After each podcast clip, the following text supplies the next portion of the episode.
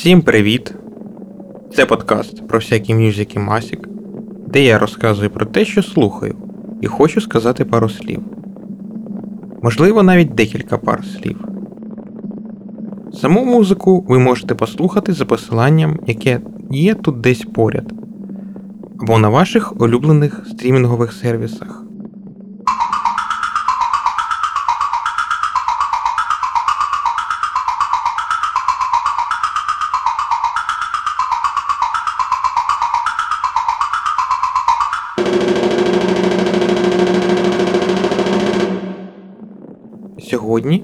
Я розповім про Яніса Ксенакіса та його твір Reborn P.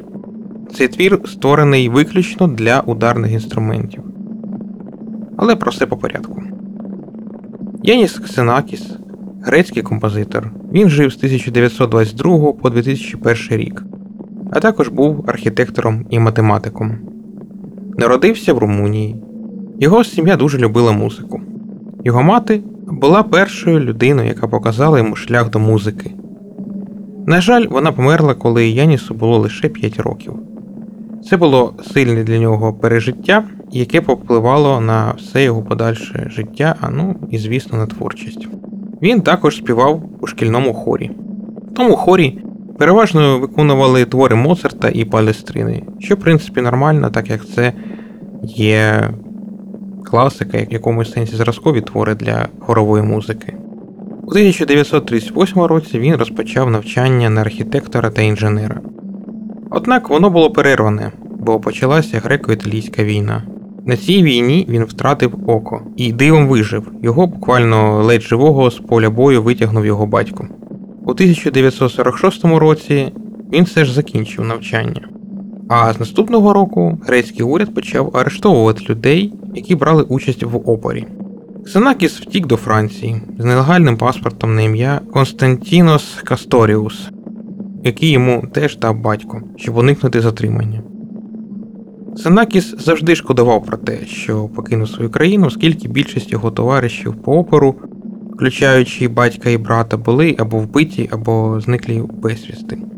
На батьківщині він був засуджений до смертної кари, яка була скасована лише в 1974 році. У Франції Ксенакіс зміг знайти роботу архітектора, незважаючи на свій статус нелегального емігранта. Він працював в архітектурному бюро Le Corbusier. Це той архітектор, який вважається одним з винуватцем того, що в нас повно панельок у містах, що це саме його ідеями надихалися радянські архітектори. От Тому ви, думаю, уявляєте собі, як може виглядати архітектура конструктивізму. По принципі, там були і досить цікаві проєкти. Ксенакіс починав як асистент Корбюз'є, а досить скоро він отримав більшу самостійність в роботі над великими проєктами в бюро Le Corbusier. Його найбільшим і найвідомішим проєктом був павільйон Philips для Всесвітньої виставки 1958 року в Брюсселі, який він спроектував сам за ескізом Le Corbusier. І, в принципі, ці самі креслення він також використав в роботі над своїм музичним твором для оркестру, яка називається Метастазіс, що означає перехід. У Франції він почав вивчати музичну композицію. Він займався з багатьма різними викладачами, але вирішальний вплив на нього мав Олів'є Месіан. Він порадив йому використовувати власний досвід як архітектора і математика для створення музики. Яніс Сінакіс впав у кому 1 лютого 2001 року. Він помер через 4 дні 4 лютого у віці 78 років у своєму будинку в Парижі. І незабаром після цього був кремований, а його прах передали родині. У нього залишилася дружина, яка померла 12 лютого 2018 року, і донька. Яніс Ксенакіс прожив дуже важке, але й дуже повне пригод життя.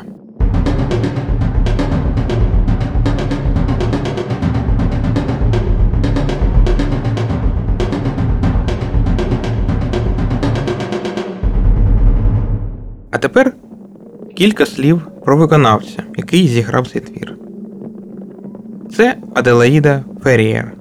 Вона досить відома виконавчиня музики для ударних інструментів, виграла безліч конкурсів, виступала в Національній опері Парижа, Комаді Францес, Віркамі. Колись я вже цей відомий французький інститут вже згадував в подкасті. Грала вона також в Зальцбурзькому Ацартеумі та багатьох інших залах. Вона почала записувати свої сольні альбоми з 2020 року на лейблах Evidence Classics та Sony Classical Music Labels. Аделаїда Ферріер є артисткою Yamaha та Goldberg Percussion. І також підтримують фонди Адамі, Safrao Foundation, Foundation Royal Almond, швейцарський фонд Енгельберт та фонд Сінгер Поліньяк, де вона перебуває в резиденції разом з Ксенакіс Тріо. Коротше кажучи, відома, активна молода артистка. І, як ви могли вже почути, вона також співпрацює з Тріо Ксенакіс. У неї хороший сайт і соціальні мережі. Ну і ще трошки інформації про запис. Він був зроблений в Кольберзі, в Німеччині, на базі Colberg Percussion. Це компанія, як можна зрозуміти, яка виробляє ударні інструменти. Але в якомусь сенсі запис виконання Rebons B Аделаїди Феррієр є рекламою продукції Colberg Percussion. Але це звучить непогано. І в принципі нічого проти такої реклами я не маю.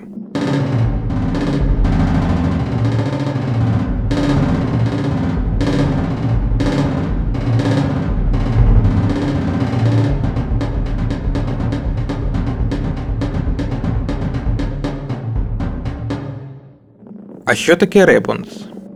Це твір Яніса Ксенакіса для сольних ударних. Він його писав в період з 1987 по 1989 рік. І Rebonds був написаний для перкусіоніста Сільвіо Гуалди, якому Ксенакіс також присвятив інші камерні твори, такі як Комбой. А Ребонс був пізніше опублікований видавництвом Editions Salabert у редакції Патріка Бутіна. Композиція складається з двох автономних частин, позначених А і Б. У першій частині використовуються лише шкіряні ударні інструменти, такі як бонго, великий барабан і інші. А в другій частині використовуються також ще вудблоки.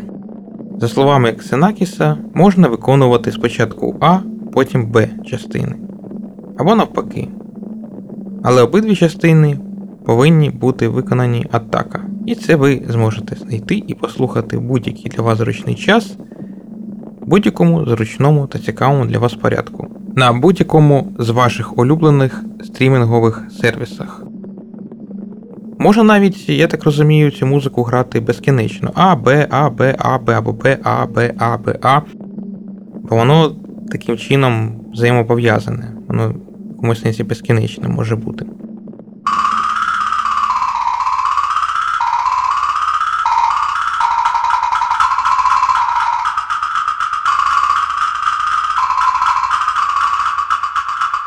Зараз я розповім вам, що я почув у Rebons B. Як я вже казав, інструментальний склад цього твору це два бонга, два тамтоми, бас-барабан і вудблоки. Тут використовуються тільки ударні інструменти без визначеної висоти звуку. Але вудблоки явно звучать вище, ніж шкіра. Темп в цьому творі четверть дорівнює 60, але або може бути більше 60.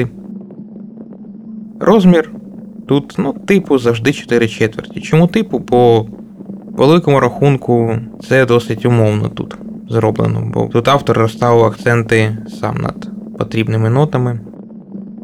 І що ще можна відзначити про цю музику, що вона доволі репетитивна.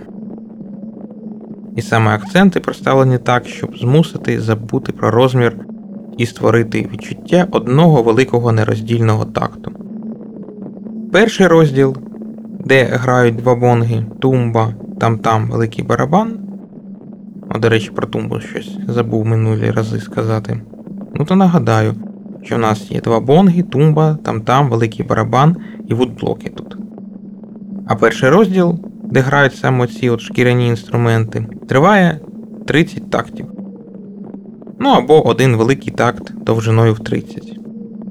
Далі наступний розділ, який можна назвати розділом вудблоків. Вони звучать вище та грають швидше. І цей розділ контрастує з першим. Або може це така збівка, бо це ж твір для ударних інструментів, от у нас є паттерн, от ми його розриваємо, потім знову його даємо. Ну і ця частинка триває недовго. Ну а далі повертається те, що було в першому розділі. Але потім знову збівка трохи швидше, але вже на шкіряних інструментах, хоча вони і схожі. І ці обидві збівки завершуються тремоло, а потім знову повертається основний розділ. Так, щось мені це нагадує. А, Б, А, Це А. Чи це часом не рондо? Можливо, можливо. Потім знову швидкий епізод. Вже не тремоло, і знову його грають шкіряні інструменти. Тут, правда, вже інший вихід на рефрен. Ну, бо тремоло в цьому епізоді і так вдосталь. Та й сам рефрен скоротився. Але до нього додалися більш регулярні швидкі форшлаги. Потім тихий епізод вудблоків. В крайньому випадку він так починається. Цей епізод довгий. Тут вперше звучать вудблоки і шкіра разом. Цей епізод також кульмінаційний і синтезуючий, тобто об'єднуючий. І на цьому епізоді все закінчується. І він сам по собі, до речі, досить великий за розміром відносно інших розділів, можливо, найбільший. То що ми маємо по структурі тут? Для простоти зараз позначу розділи твору буквами. Ну бо перший розділ в тому чи іншому вигляді повторюється. І в нас виходить А, Б, А, С, А, Д, А, Є. Таке собі розімкнуте рондо. Чується протистояння шкіри та дерева. Виглядає і звучить не дуже складно. Я б навіть сказав, що популярно. І шкіряний рефрен, банальними словами говорячи, звучить ритуально. Можна навіть для діток вигадати цілий сюжет. Зібралось плем'я, звучать усі ось ці барабани, приходять молоді хлопці, щоб показати свою, в даному випадку, танцювальну та акробатичну майстерність. В кінці всі вже танцюють разом. Можна, правда, і щось інше уявити. Напишіть, будь ласка, про це в коментарях в телеграмі.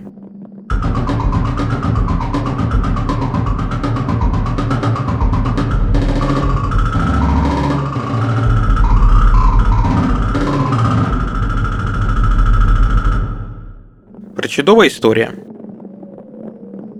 А знаєте, причудової історії цього разу не буде. Бо вона така сама, як і в епізоді подкасту про Зіброва. Тому можете її послухати там.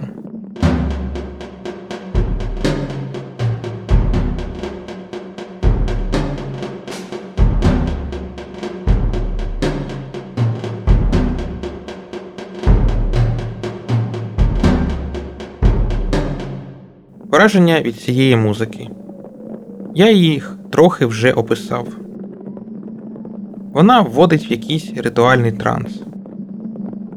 Але ця штука дуже коротка, і сильно вже щось таке зробити вона просто не встигає. Так, картинка ілюстрація. Назва ж твору, до речі, я про це забув сказати, перекладається ну, не зовсім просто. Є переклад цього слова як облігації. Але мені ж здається, що тут краще перекласти як обов'язки, враховуючи ту історію з плем'ям та ініціацією. А ще ж є Ребонст А, який написаний суто для шкіри і більш повільний. Ці обидві п'єси мають гратися без перерви.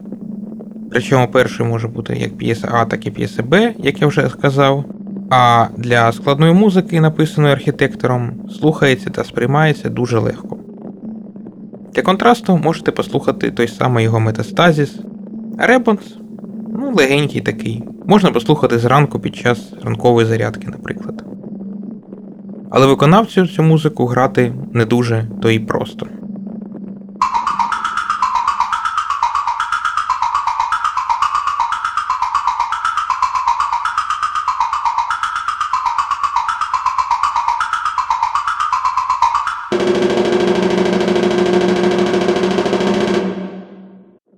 Для кого це все? Любителів сучасної музики класичної традиції маю розчарувати. Це скоріше за все не для вас. Для тих, кому подобається фольклор Африки чи Австралії, то напевно вам це підійде. Любителям солоударних теж. Це не дуже частий випадок твору саме для солоударних без визначеної звуковисотності. І взагалі, як я вже казав, це досить легка музика для слухання. Тому що, правда, дуже обережно можу порекомендувати навіть широкому колу слухачів. Але все-таки дуже обережно. Бо ми з вами вже знаємо, що ми вже по великому рахунку музику слухати розучились, а ще більш широке коло споживачів і погодів. Тому можна порекомендувати, але обережно. Може бути шок у людей. Але легкий.